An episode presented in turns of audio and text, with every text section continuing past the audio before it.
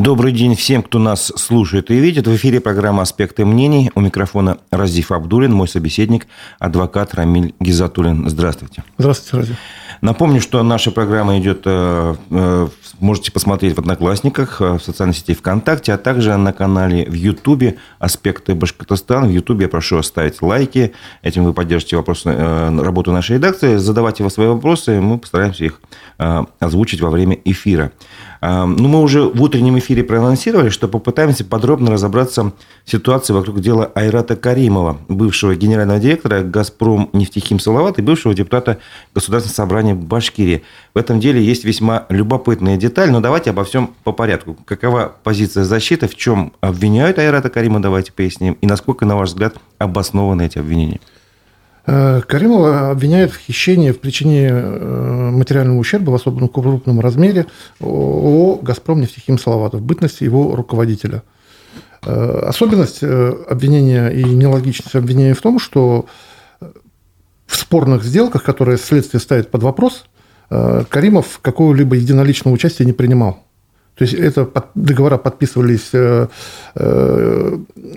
исполнителями третьего уровня. Это, то есть, надо понимать, что он был генеральным директором, у него было 11 замов, и под замами были еще начальники управления. То есть зам – это второй уровень? А третий уровень – это начальники управления. И то есть за какие-то претензии к руководителям третьего уровня претензии предъявляются руководителю первого уровня. Надо понимать, что Каримов руководил предприятием численностью 15 тысяч человек. Неужели он будет вникать и будет заниматься контролем каких-то сделок? Это «Газпром нефтехим Салават», его бытность была вторым налогоплательщиком Республики Башкортостан. То есть он бывший депутат и собрания, и действительно он в настоящее время находится в шоковом состоянии, когда он не понимает, когда предъявляются претензии, когда следствие обвинения не удосуживается даже конкретизировать обвинение. И когда мы заявляем в суде о чем-то, суд становится на сторону обвинения. И этого очень сильно удивляет. А сколько времени он находится под следствием уже, Айрат Каримов? Под следствием находится, задержан он был 4 апреля. Вот с 4 апреля он был задержан, потом на время помещен в следственный изолятор, и с 11 апреля он находится под домашним арестом. И, насколько я понимаю, продлили срок задержания до сентября. Домашнего ареста до 25 сентября, да. Угу. А в чем все-таки, вы говорите, не конкретизируют обвинение? Как это разве возможно, допустим, предъявить человеку обвинение и сказать, а мы тебе точно не скажем, в чем именно ты виноват? Нет, они как бы говорят, что Каримов, действуя с неустановленными лицами, совершил хищение. Так. Но при этом они не говорят, в рамках каких договоров, но если это погружаться, мы-то понимаем, о чем идет речь, в чем претензия. И мы знаем, что эти договора же были подписаны не Каримовым. Деньги переходили не с «Газпром» нефтехим Салават, с дочерней структуры. Акты приема выполненных работ, если у вас есть сомнения в актах приема выполненных работ, были подписаны также не Каримовым. То есть вся документация оформлена не за его подписью. Не за его подписью, да. Речь идет, все-таки в прессе об этом говорилось, о каких-то 12 гостевых домах. Это отдельно, потому что существует два уголовных дела. Даже так. Да. И касательно 12 домов, все сделки по 12 домам, они прошли одобрение и согласование в «Газпроме». Эти сделки до сих пор, «Газпром» не оспорены. «Газпром» не предъявил каких-либо претензий об оспаривании этих сделок, о том, чтобы вернули в исходное состояние, первоначальному владельцу. То есть, получается, даже потерпевшей стороны нет в данном случае? Или есть она? Точнее, потерпевшая сторона не заявила о своих претензиях. Заявила о претензиях. То есть, если у человека что-то крадут, похитили, именно же потерпевшая сторона заявляет: я потерпевшая. А у нас в деле заявления потерпевшей стороны нету. И на мой адвокатский запрос учредитель «Газпромпереработка» дала ответ, что заявления они о хищении домов не подавали, и информация о ущербе у них отсутствует. Парадоксальная ситуация. Это вообще мне непонятно. Давайте все-таки попытаемся в азах юридической казуистики разобраться. А как вообще возможно возбуждать уголовное дело, если нет заявления потерпевшего? Это возможно? Такое возможно в одном исключительном случае, когда учредителем юридического лица, которому предполагаемо причинен ущерб, имеется доля государства. То есть учредителем «Газпром» нефтехим Салават является «Газпромпереработка» с долей 99,99, а учредителем уже «Газпромпереработки» является ПАО «Газпром». То есть, и из этого Это позволило оперативному сотруднику ФСБ составить рапорт о предполагаемом мошенничестве. Но как бы я и многочисленные, вот если нас слушают, я думаю, руководители, они же все понимают, когда юрлицо заявляет о причинении ущерба, кроме заявления необходимо приложить что? Акт ревизии, инвентаризации, который показывает документально, что есть ущерб. Да, и сумма от ущерба оценить, да? А тут даже никакого документального подтверждения от предполагаемого потерпевшего нету. Просто рапорт оперативного сотрудника. Угу. Еще я читал ваш телеграм-канал, и вы там заявили, что вы шокировали суд, исходя из его же собственных материалов. Да. В чем там дело? Там какая-то тоже процедура. Да, как, там... Кто представляет потерпевшую сторону, я так понимаю? Представителем потерпевшего, следователем, был допущен начальник службы безопасности «Газпром нефтехим Салават» на основании доверенности. Следователь добросовестно его 3 февраля признал потерпевшим, и после этого как бы у следствия появились законные основания задержать Каримова, арестовать 12 домов, продлевать аресты. Но удивительно, что за все время следствия, то есть с 3 февраля, никто не дослужился почитать эту доверенность. Я почитал и увидел, что у начальника службы безопасности отсутствовало право быть представителем потерпевшего. Он мог быть представителем гражданского истца, но потерпевшим он быть не мог. Но вот он имел право написать заявление о преступлении, но этого заявления не написал. Парадоксально. Имел право написать, но не написал. Хотел, не мог быть потерпевшим, но им стал. А как поясните, почему он не имел права быть потерпевшим или представлять потерпевшую сторону? А потому что... В чем тут как бы подвох? Ну, это два разных статуса. Гражданский иск и потерпевший. Как бы... Он одним мог быть, вторым нет. Угу. То есть... А почему не мог быть он потерпевшим? А потому что не было прописано в нотариальной доверенности. То есть вышестоящий прочитали, конечно, там... да. То есть тот, кто ему делегировал полномочия, он это право не предусмотрел. А самый парадокс в ситуации в чем? Что эту доверенность одномоментно ее поменять нельзя. То есть сейчас, в настоящее время, «Газпром нефтехим Салават» должен доложить наверх, что необходимо вот этому лицу поменять доверенность. Эту текст доверенности должны согласовать на уровне Москвы. На уровне Москвы должны эту доверенность спустить, и она появится. Тут еще небольшое уточнение, почему нужно в Москве вот все согласовывать, потому что «Газпром» нефтехим Салават входит в структуру «Газпром». Да. То есть, это вертикально интегрированная компания. То есть, там такой порядок предусмотрен. Да. То есть, там, говорят, на каждый чих есть инструкция. А что из всего этого стекает? Вот, допустим, доверенность оформлена неправильно. Человек скажет, я просто ошибся. Это меняет какой-то статус его в деле? Какие-то дела? Конечно. Это как бы... Во-первых, человек самовольно присвоил себе полномочия. Возможно, а кто говорит о том, что «Газпром» в курсе ли этой темы? Может быть, он и не хотел признаваться потерпевшим, а тут нижестоящий работник взял и признал целую организацию с многомиллиардными оборотами потерпевшей стороной. Это же как бы и репутационные издержки, что вот есть у нас потерпевшая сторона. А вдруг, например, это вообще самовольный поступок, вдруг этот начальник службы безопасности решил как бы показать свою работу перед руководством, выслужиться. Заявился, сказал, что есть ущерб сейчас мы докажем, и, как бы, может быть, и руководство и не знало, что такой самодеятельностью занимается подчиненный работник. Тем более же вам, я так, насколько понимаю, сообщили, что нету данных об ущербе. Да, и заявление тоже очень интересно. Очень интересно, но это не... То есть, сам Каримов после судебного заседания говорит, я видел глаза судьи, он видел реакцию прокурора, и следствие, которые удивились, они даже ничего не смогли пояснить. А что тут можно пояснить-то? То есть, вы об этом факте заявили уже на судебном процессе? Заявил, реакция была типа удивления, но... Никак не повлияло на то, чтобы взять и отказать в удовлетворении домашнего ареста. Мы же так и просили, говорим, ребят, уважаемый суд, уважаемые участники, давайте оставим залог. На счету МВД 6 миллионов рублей по ранее внесенному залогу. Хотите, мы предлагали увеличить эту сумму. Не исключалось доведение до 10 миллионов рублей. Угу. Как бы в этом было отказано. Понятно. Вот вы заговорили о деньгах, но тут, я думаю, многие знают. Еще одна деталь интересная, любопытная этого дела, что со счетов Айрата Каримова, с банковских счетов, пропали деньги, пока он находился под следствием. Это так? Да, есть такая история.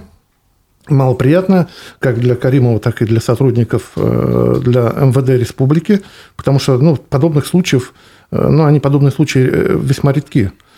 Потому что мы предполагаем, что без непосредственного участия сотрудников МВД это невозможно. То есть первый вход в мобильный банк, он возможен только при той сим-карте, которая согласована как бы с банком. А потом, сим-карту уже СМС-оповещение поменяли на другой номер. Но первый-то вход, он был осуществлен. Ну, давайте поясним. Все-таки, во-первых, сколько денег пропало? 48 миллионов рублей. 48 миллионов. Приличная сумма. А потом, в какой именно период, когда человек не обладал телефоном, у него забрали, получается? Да, у него забрали телефон 4 апреля, а съем денег осуществлялся и перевод с 15 мая по 12 июня. Так, и кто теоретически мог это сделать? Мог ли сам Каримов каким-то образом сделать такой перевод самостоятельно? Я так понимаю, что следствие, оно не исключает такую вероятность, потому что у него были дебетовые карты на руках. Да. Это раз.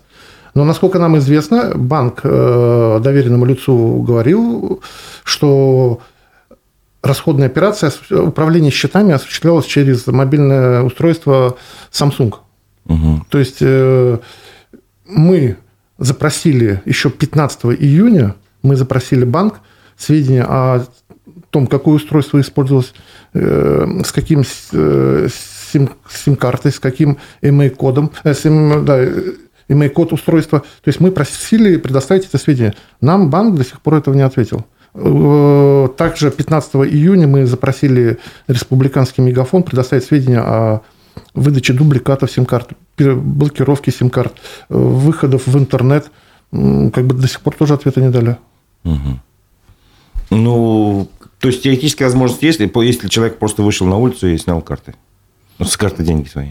Там даже не обязательно с карты. Но он же был под арестом. Или... Да. Во-первых, он был под арестом. Сведения о том, что он покидал место домашнего ареста, нету. Это раз. Во-вторых, когда человек, злоумышленник, получает доступ в личный кабинет, он же видит, у какие карты человека есть. Угу. Он просто физически привязывает, создает виртуальные карты. То есть, он может делать все, что угодно с помощью мобильного приложения. Да, то есть, он использует мобильное приложение в качестве этих карт и просто прикладывает телефон и осуществляет снятие денег с банкомата. То есть, чисто теоретически это могли сделать люди, которые имели доступ к телефону Айрата Каримова. А это как раз следствие МВД. Я правильно понимаю? Вполне возможно. То есть, мы же до сих пор... То есть, вполне возможно, что первый вход был осуществлен через телефон Айрата Каримова.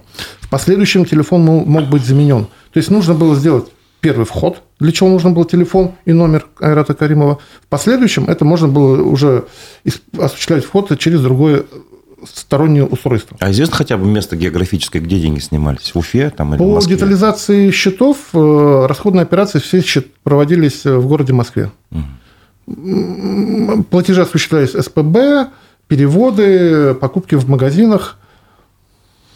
Интересно. И в итоге сейчас, я так понимаю, возбудили уголовное дело по факту кражи денежных средств с его банковских счетов, но вам до сих пор, если я не ошибаюсь, в защите не предоставили само постановление о возбуждении дела. А почему? Это вопрос больше к следствию. Закон прямо обязывает их после возбуждения дела немедленно информировать потерпевшего и направить копию постановления. Я пришел к следователю, попросил, она сказала, что даст это постановление только после подписания после подписки о неразглашении данных следствия. Зачем следствие закрывает доступ общественности к этому делу, я считаю, не могу понять. А это требование о неразглашении, оно какое-то стандартное или исключительное такое в вашей практике? Нет, оно исключительное. То есть, оно обычно обосновывается, может быть, то, что есть сведения о гостайне. Там каких-нибудь личной жизни, там несовершеннолетних, тому подобное. А там, где должностные лица могут быть причастны к хищению денежных средств гражданина, тем более подследственного, я считаю, что, во-первых, есть общественный интерес к исходу. Это должно вообще быть прозрачным, мне кажется. Конечно, да. А тут они показывают о том, что что-то в их деле не так, и что у них есть какие-то фигуранты, подозрения на сотрудников. Угу. Интересно. И в целом давайте подведем небольшой итог вот к этой, по этой истории, по этой ситуации. Как вы думаете, каковы перспективы этого дела? И вообще в чем подоплека, почему вообще возбудили уголовные дела против Каримова? Как ваше мнение? Следствие, вот уже опять в ходе последнего продления, следователь озвучил список, ну, это стандартная процедура, следователь рассказывает о том, кого допросил. И среди допрошенных лиц фигурировала фамилия Рамазанов, В.Ф. Так. То есть, это Рамазанов Вадим Фанисович, если не ошибаюсь, который был фигурантом дела башкирских прокуроров. Ну, знаменитое дело. Да.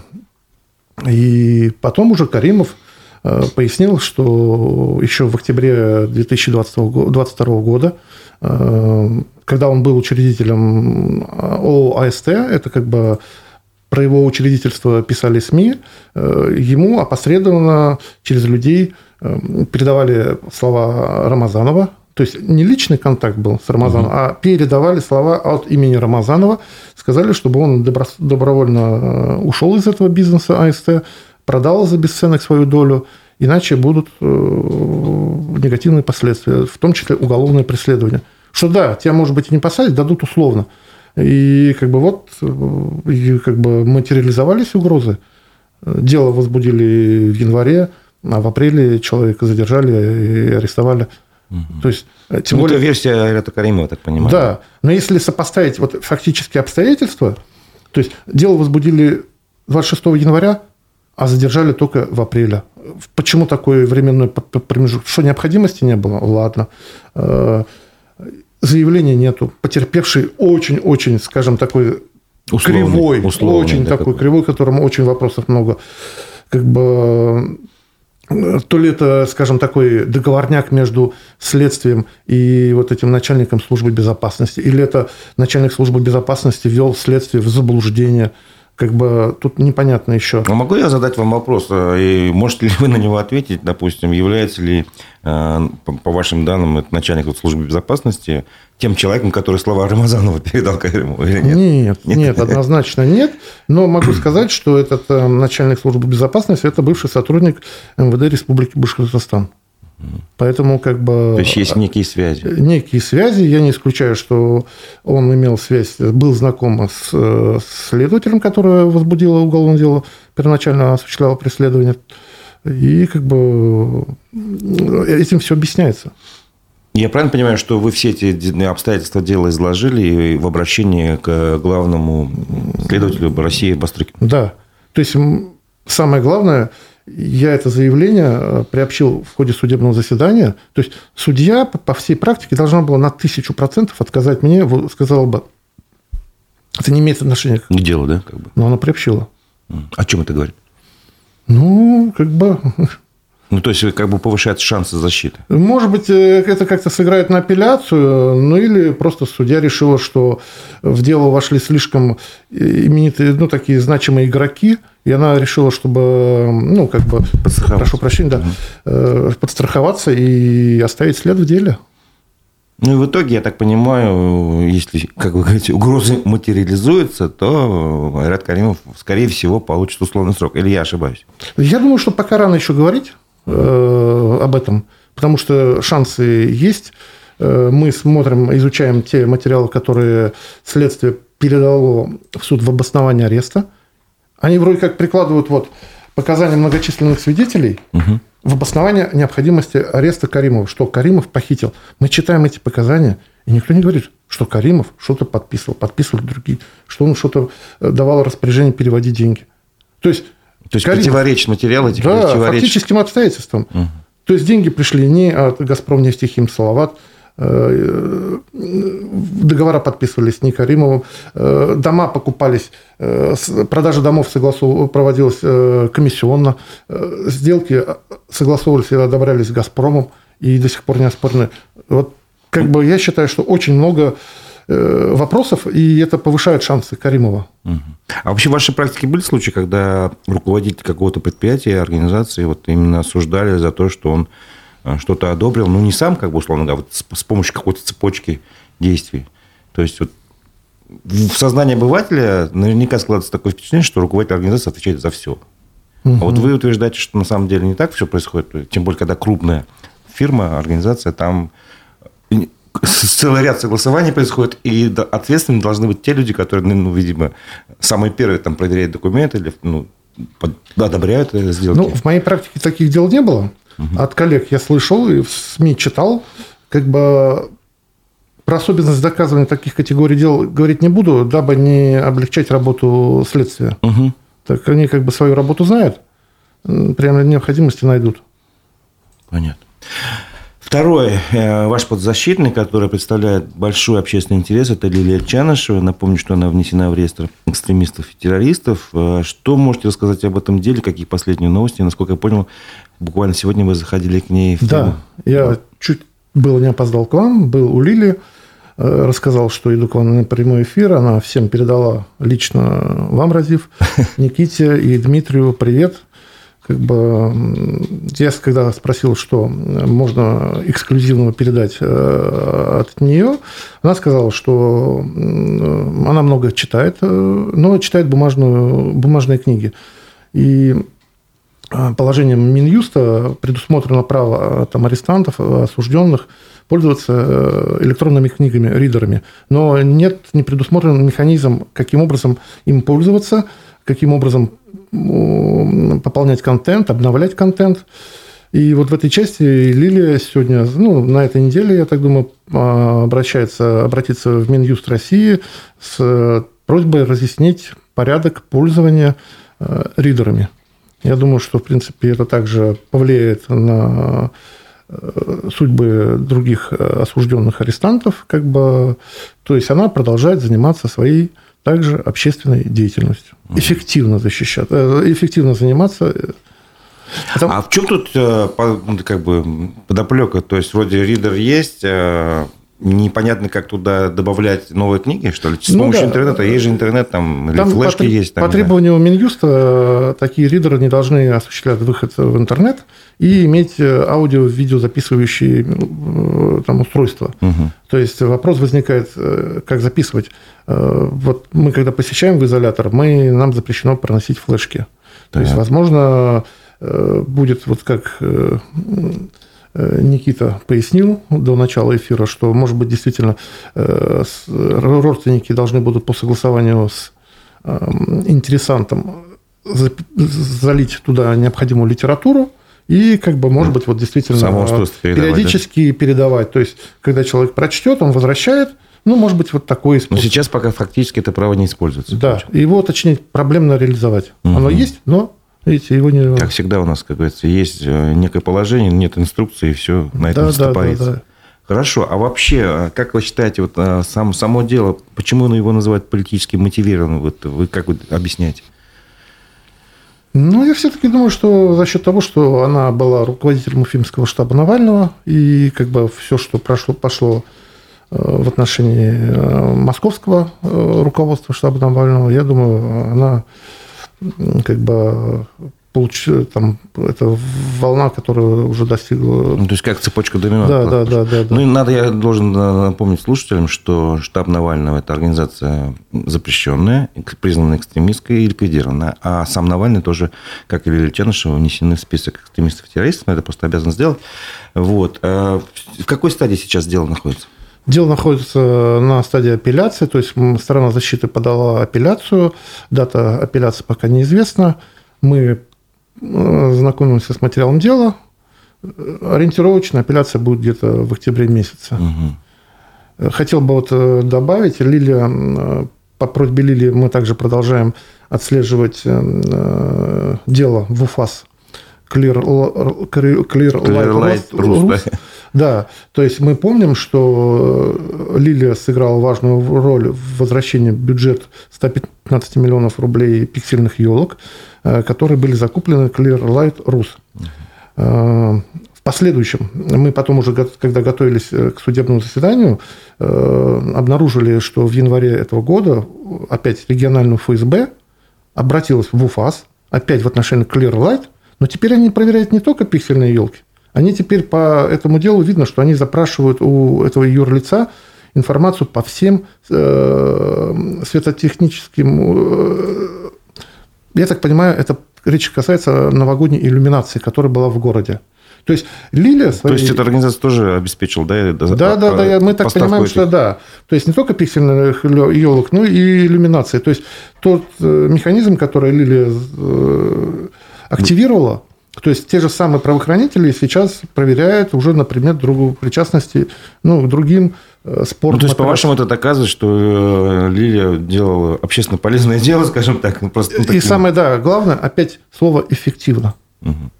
Вот самое главное эффективно. То есть ничего здесь незаконного в том, как ты хочешь, ничего не было. Да. Наоборот, было суперзаконно все. И самое главное, суперполезно для республики. И для общества, да. Да. Понятно. Ну, вы сами как считаете, я, конечно, не знаю, можете вы об этом говорить или нет, каковы перспективы этого дела? Вот о той же апелляции, сам приговор останется в силе, устоит, не устоит вообще? Или так не проведет 7,5 лет? Мне хотелось бы надеяться на лучшее. Понятно, что полагаем, что раз суд первой инстанции два эпизода прекратил за истечением сроков давности, что это было, конечно, согласовано и срок с Верховным судом. Республики. Такая практика. Потому что тут скрывать нечего. Хотелось бы, чтобы все-таки суд проявил гуманизм, с учетом все-таки усилил вот эти смягчающие обстоятельства, ее активную позицию в интересах республики. То есть, в лучшем случае могут снизить срок. Да. Шансы, конечно, с другой стороны, шансы усилить наказание тоже есть. Но все-таки с тем, какой был приговор, что суд учел смягчающие обстоятельства, конечно, не хотелось бы об этом думать. А обвинение запрашивало, прошу прощения, какой срок? Напомните? Если не ошибаюсь, 10 лет. 10 лет. Поэтому они тоже не согласны с приговором. Да, и вот я, с другой стороны, касательно эффективности, мы же обсудили, говорили об эффективности деятельности Лилии Чанышевой. Вот прокуратура, она говорит, просим усилить наказание по двум эпизодам, по которым было прекращено, и эти эпизоды заново прекратить за истечением срока. Зачем это нужно? Я, честно говоря, тоже не могу понять. Оно и так, скажем так, уже не будет каких-либо негативных последствий. Будет, условно, штраф 700 тысяч или 500. Он все равно, человек будет освобожден от наказания. В чем тут Какая-то своя логика, видимо, в этом есть, но ее понять сложно. Единственное, может быть, если эти моменты не указывать, может быть, кассационное, апелляционное представление было бы не на 3-5 листах условно, а на 2. То есть, может быть, для объема. Не солидно . Да, потому что вроде как такое солидное дело и не солидно короткая жалоба. Хотя действительно хотелось бы акцентировать внимание на эффективности. Любая деятельность правоохранительных органов, адвокатов, журналистов, она должна быть, во-первых, эффективна. От нее должна быть польза. Если даже вернемся к Айрату Каримову, да? Опять эффективность. Когда он пришел на предприятие в качестве руководителя «Газпром нефтехим Салават», у него ежегодно был убыток 10 миллиардов рублей. Когда он сложил свои полномочия в 2021 году, прибыль «Газпром нефтехим Салават» составляла 40 миллиардов. То есть с минус 10 миллиардов он довел до... За 5 лет, если не ошибаюсь, с 2016 по 2021 год. Да. Есть такие некоторые цифры, он говорит, при мне, то есть мы обсуждали, при мне глубина переработки нефти с 69% увеличилась до 92%. То есть на треть. «Газпром нефтехим Салават» ежегодно финансирует социальные объекты порядка на 500 миллионов рублей. Чтобы это финансировать, это же надо иметь прибыль. Плюс еще, по-моему, вы упоминали тот факт, что это предприятие было вторым по величине налогоплательщиком в республике. Да. То есть многие салаваты считают, что это градообразующее предприятие, потому что люди работают, многие работают там. Сколько оно объектов, это, понятно, не в бытность, не в период руководства Каримова. То есть, был реконструирован парк, построен спортивное учреждение. То есть, это очень важное значение этот комбинат имеет для города, для республики. Говорят, что это некая такой бриллиант в структуре «Газпрома». И в период руководства Каримова в это предприятие было инвестировано 200 миллиардов рублей. 200. То есть, была произведена серьезная модернизация. А теперь, представляете, если опять человек принял решение, модернизировал так, а если копнуться опять в это 200 миллиардов, чего там только найти нельзя будет. То есть дальше больше. Понятно, понятно. Но у нас еще есть время поговорить о некоторых других каких-то ваших делах, историях, ситуациях, которые могут быть интересны нашей аудитории. Давайте вот вспомним об истории Динариса Шакирова. Да. О нем, потому что сообщали федеральные телеканалы буквально недавно, на днях. Тем, кто не в курсе, могу сказать, что благодаря вашим усилиям удалось добиться освобождения из-под стражи человека, которого обвиняли в убийстве. Вот. Следствие идет до сих пор, несмотря на то, что экспертиза указала на непричастность этого Динариса Шакирова к смерти пенсионера, потому что человек, который погиб, то ли от инсульта, то ли что-то от ишемической болезни. Да, вот, от сердечной болезни он скончался. Экспертиза это указала. Вот. А почему тогда он все-таки сам сознался в преступлении, которого он, по его словам, не совершал, и даже показал на следственном эксперименте, как все происходило? Да. Что произошло? Ну, надо понимать, что эта деревня Новоильдяково, и она находится, скажем, на границе района Дюртюлинского, если я не ошибаюсь, и Бураевского. Там нету до сих пор газа. Это если снег выпадет зимой, туда не проедешь. Летом пройдет дождь, туда не проедешь. То есть это вот такое обособленное место. Понятно, люди живут своей жизнью.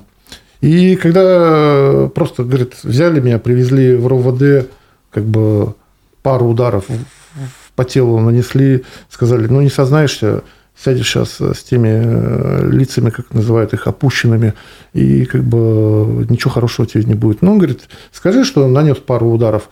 Ну, он говорит, я и рассказал. А в то время, когда он эти признательные показания, ну, явку с повинной, так называемую, давал, потерпевший находился в коме. Он умер-то через 12 дней. И как бы в последующем, раз ты сказал А, силовики, вероятнее, сказали, давай Б, признайся, и все. А особенность-то в чем? Его освободили, во-первых, Динариса мы освободили 30 декабря. То есть аккурат за один день до Нового года. И когда нас знакомили с результатами экспертизы, эксперт говорит, по состоянию на 28 октября причина смерти не была установлена. Но парадокс-то в чем? Что 28 октября как раз причина, когда смерть была не установлена, Динариса районный суд взял и арестовал на 2 месяца. То есть у них не установлена причина смерти, они арестовывают человека по факту смерти, и потом начинается разбирательство. Мы писали об этом, как бы, и в последующем следствие говорило, ну вот у пострадавшего же многочисленные переломы, ребер слева, справа, ты же его избил. Но если даже взять то видео, которое есть в открытом доступе, в тех положениях невозможно причинить, именно находясь над телом потерпевшего, невозможно поломать ребра с левой и с правой стороны. Это свидетельствует о том, что по ребрам били один слева, другой справа. 2 человека как минимум. Но следствие успокоилось, как бы, что... Нашло виновного, грубо говоря. Да, что нашло виновного, как бы, и все. И сейчас следствие продлено... Вот, буквально сегодня-завтра истекает 9 месяцев следствия. Следствие будет продлеваться, вероятнее всего, на 10 месяц. То есть, это опять мы возвращаемся к эффективности. Угу. То есть, 30 декабря человека освободили из-под стражи. Январь, февраль, март, апрель, май, июнь. Июль никто не вызывал? Не вызывал. В июле там мы провели пару очных ставок. О какой эффективности идет речь? Если он не виноват, ну, признайте свою вину, ищите виновных лиц, и как бы все будет нормально. Тут как бы задействована так называемая честь мундира, я так понимаю? Ну, это весьма сомнительная честь мундира. Зачем? Проще признать ошибку. Конечно. Это же будет честнее и эффективнее, наверное. Да. И потом они как бы каждый раз, вот иногда, когда эти истории становятся достоянием федеральных СМИ, я слышал через коллег, или там говорят, вот, Гизатуллин, ты вот пиаришься, вот ты вот этот. Ребята, во-первых, я чего-либо не придумываю. Все, что становится достоянием журналистов, федеральных СМИ, это ровно то, что вы допустили в расследовании дел. То есть, это все документально подтверждено? Конечно, это же документально подтверждено вашими документами. И вот, когда же ко мне обратились по поводу Динариса, мне скинули вот именно видеоролик, который представил тот же самый Следственный комитет, чтобы отчитаться в дежурной части. Да. И там же видно, Динарис сидит напротив печки с потерпевшим, берет правую руку и бьет куда? по левой его щеке. От чего, соответственно, по направлению удара он уходит в сторону от печки. Но если мы возьмем материал уголовного дела, то там написано, что он правой рукой ударил по правой щеке, и он упал в сторону печки. И ударился о печку. Да. На том же самом воспроизводстве... Можно прям детективную историю снимать, целый фильм. А это же, опять, это же они сами представили это, материал телевидения. А как, по-вашему, все-таки сейчас в практике, на самом деле, как раньше было, царица всех доказательств – это признание или нет? Слава богу, нет. Слава богу, нет. Но в таких ситуациях, как вот пресс-секретарь Следственного комитета сказал, что это подтверждается его признательными показаниями и видео. А что видео-то? Видео как раз как противоречит этим признательным. И как бы есть на практике признательные показания, это понятно, да, но они должны подтверждаться совокупностью других доказательств. А у них-то нету таких. Получается, если правильно понимаю, вот этот пенсионер, который скончался, он содержал там чуть ли не притон. К нему приходили гости разные, люди, скажем, алкоголики, будем так говорить мягко, да. Вот. И кто-то из них избивал периодически этого человека, а потом, когда он не скончался, когда он впал в кому, соседа решили сделать виновным, непонятно. Нет, Динарис, он просто был последний, кто к нему заходил. Он в день своего рождения пришел, с ним распил водку, ушел и забыл там телефон. А это вывело как бы на него. Да. Когда сотрудники полиции приехали по поводу пропажи его телефона, жена сказала, что он оставил там, сотрудники приезжают туда, телефона не находят, находят избитого мужика. А вопрос-то, а кто тогда телефон забрал? Телефон злоумышленник. Он так и не всплыл, да, этот телефон? Нет, мы просили, мы писали ходатайство, говорим, ходатайство просим, посмотрите биллинг, где, что, как. А нам говорят, а это не относится к рассмотрению. Ну, как не относится? Как бы... Какие выводы можно из этого дела сделать? Надо защищаться. Это все. Потому что взять, если как бы пойти на поводу следствия, к сожалению, тогда получишь срок, получишь судимость, а все-таки, защищаясь, увеличишь свои шансы. Даже поэтому, говорю, те истории, вот вроде как и Динариса Шакирова, изначально она как бы такая проигрышная, но мы ее пытаемся вывести на, скажем, на чистое оправдание, как бы... Дело Каримова, когда очень много белых пятен. И тут же надо просто читать бумаги. Угу. Ну, я думаю, чисто для меня еще один вывод, что со спиртным лучше не шутить. Согласен. Это может привести к печальным последствиям. И в деле Динариса особенность в чем? Он долгое время не употреблял спиртное, работал. Но в день своего рождения решил развязаться. И вот к таким драматическим событиям это привело. Ясно. Ну, давайте еще одну историю вспомним. Вот она, не знаю, насколько широко, но, по крайней мере, в уфимских СМИ она освещалась. История с обвинением двух сотрудников компании по аренде жилья «Хоум-отель Уфа», которых обвинили в хищении денег. Владелец компании заявил, что они украли у него деньги, которые заплатили клиенты. Вот, а сотрудники это отрицают и, наоборот, говорят, что хозяин им не платил за сверхурочную работу. Вот расскажите об этом деле. Что здесь не так, по-вашему? Там было не так... Сотрудники, о которых обвиняли, они говорили, что заработная плата, которая полагалась, не соответствует тому объему труда, который они затратили. То есть обещали больше, заплатили меньше, но парадоксальность даже не в этом. Одному вменили причинение ущерба ООшки в 40 тысяч рублей, другому в 100 тысяч рублей. Эти преступления по всем, то есть налоговый выездной агент по аренде жилья не может быть каким-то должностным лицом, использует служебное положение. Это рядовой сотрудник, так как водитель, там, как бы слесарь и тому подобное. Но по странному стечению обстоятельств возбудили уголовные дела с использованием служебного положения, и уголовные дела были возбуждены и расследовались, не поверите где, в Главном следственном управлении МВД Республики Башкортостан. Неужели такой большой интерес? Это важно? Важное дело? Да, какое важное? Может быть, важные интересанты? Ага. Как бы ущерб 40 тысяч и 100 тысяч. Вот просто на примере Каримова, да, где фигурирует 40 миллионов, Оно может быть расследоваться... В главном следственном управлении. Да, сложность. А то, что ребята, выездные агенты, предположительно присвоили, как бы 40 тысяч и 100, там... То есть, это у вас уже первое подозрение вызвало, да? Вот да, этот, то есть, мы момент. Жаловались, говорим, это же не ваш уровень расследования. Говорит, это вас не касается. Мы вот расследуем, что хотим. Что хотим, то и делаем. По идее, оно так и есть. ГСУ может расследовать абсолютно любые дела. Но у них что, других дел нет? Хоть кража, условно говоря, там арбуза из какой-нибудь овощной лавки. Скажут, что это общественный резонанс какой-то этот. Еще найдут, что... Как бы... Хорошо, я понял, что вот эта степень, как бы, она не соответствует. А дальше что? В чем еще есть какие-то детали, нюансы, которых вы можете рассказать? В этом же деле, то есть, когда дело дошло до суда, то есть, наше обжалование, что почему это дело расследует в ГСУ, положительных результатов не дали, и дело дошло до суда. В суде мы говорили, что подсудимые не являются должностными лицами, но это очевидно. Нет, по факту, как бы, да? Да. Мы говорим, это дело не должно было расследовать следствие, это должно было расследовать дознание, и должен был рассматривать мировой суд. А по факту дело расследовало ГСУ, обвинительное заключение по одному из утверждал зампрокурора Республики Башкортостан.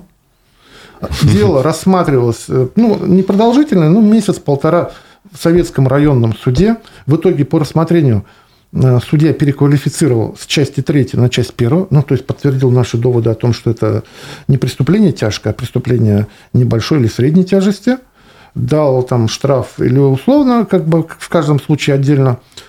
А гособвинитель, прокуратура Советского района, вот не поверите, просила наказание в виде лишения свободы 3 или 5 лет лишения свободы. На полном серьезе. А неужели нельзя просто вернуть деньги, если они даже не похищены? Если доказано, допустим. Во-первых, с такой ревностью и такой срок запрашивать, скажем так... Получается, дело с неким двойным дном. Да.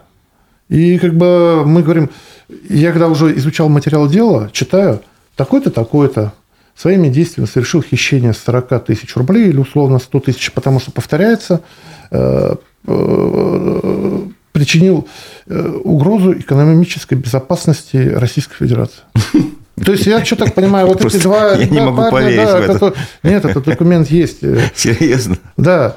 Я так думаю, вот если мы так, скажем, условно... Может, я где-нибудь чихну, тоже буду какую-нибудь угрозу представлять? Да, потому что, думаю, неужели, если экономика такие переживает проблемы, может быть, эти вот два парня-то и виноваты? Не говорите. Нашли крайних. Хорошо. Хотелось бы все-таки спросить вас еще такие более глобальные вопросы задать вам, потому что это меня очень сильно интересует. Как, на ваш взгляд, за последние, скажем, 2 года изменилась работа защиты? Насколько сложнее стало работать в защите? И в чем это заключается? Легче точно не стало. Угу. Единственное, в чем более-менее мы видим как бы... Содействие в последнее время, что определенная цифровизация вот этих всех госструктур, то есть мы можем путем выхода в интернет отслеживать, например, деятельность УФАСа, то есть дистанционно, не обращаясь, это открытые источники, что нам позволяет анализировать, делать выводы, деятельность судов.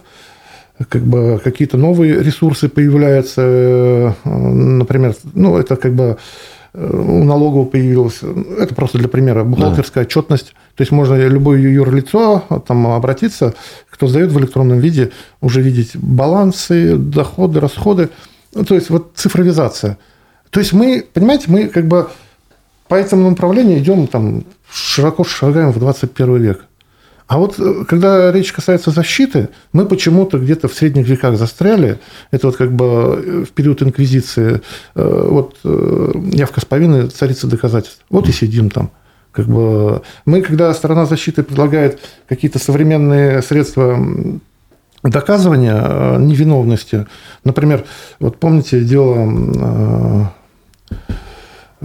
общественника Соколов осужденный был. Фамилию вы сейчас не вспомните. Профсоюз действия. Орлов. Антон Орлов. Да. И когда подсудимые другие соучастники, предполагаемые соучастники говорили, что мы с ним встречались в это время в таком-то месте и передавали пресловутые деньги, то мы просили суд, давайте истребуем детализацию звонков. Судья нам отказал. Мы говорим, ладно.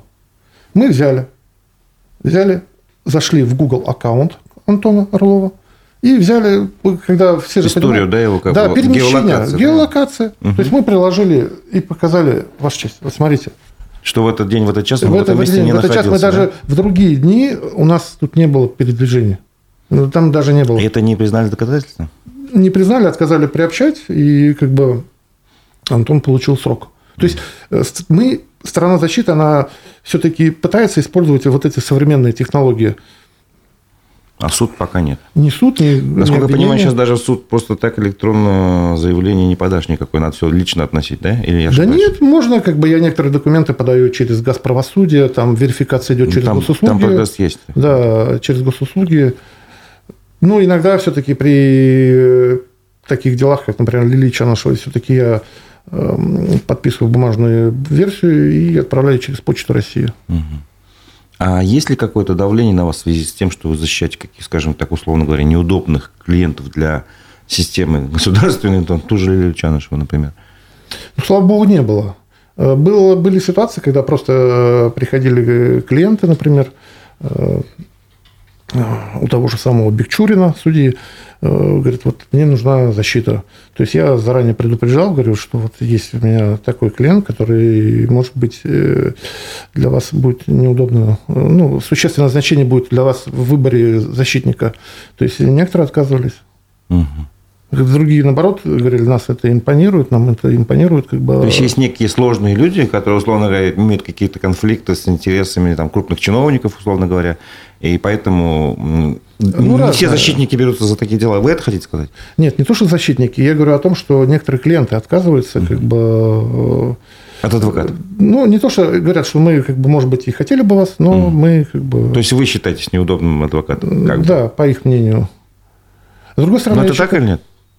То есть вы можете свою эффективность как-то оценить там, по статистике ваших дел? Ну, статистика в этой части вообще не я считаю, что есть кейсы, которые ну, как бы подтверждают о том, что все-таки какая-то эффективность в моей деятельности есть.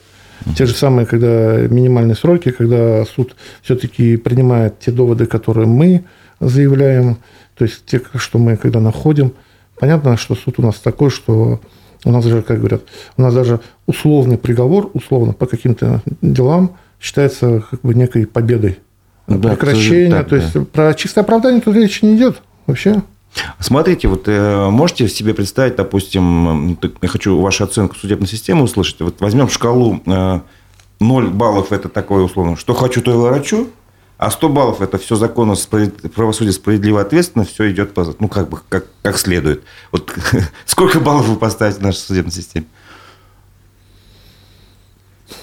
Тут надо понимать, чтобы систему оценивать, надо все-таки делить всякого рода направления. То есть гражданское, арбитражное, уголовное. Это существенную роль играет. Если, например, по гражданскому арбитражному, ну, можно сказать, процентов там, 75-80, ну, они далеки. Близки к идеалу, как бы, ну, на 75%. Да, потому что как бы, вот у судов общей юрисдикции, например, проблемы с работой сайтов.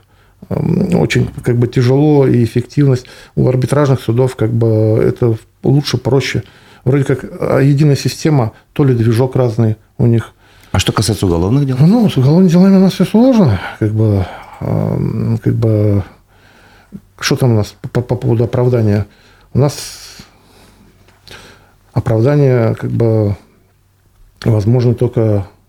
Ну, в последнее время были оправдания. Я вот слышал, вот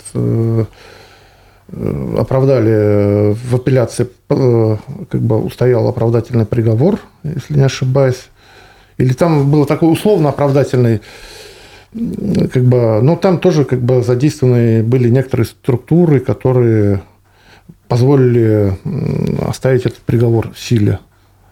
Как бы, это не мой кейс, и я не могу за него как бы, говорить. Я помню, вот мы рассказывали об этом деле громком. Фатхулла, не помню как фамилия. Да, Исхаков, он много лет добивался оправдания, реабилитации по делу об убийстве, по подозрению в покушении на убийство. Вот, его признали виновным, он сидел 12 или 13 лет.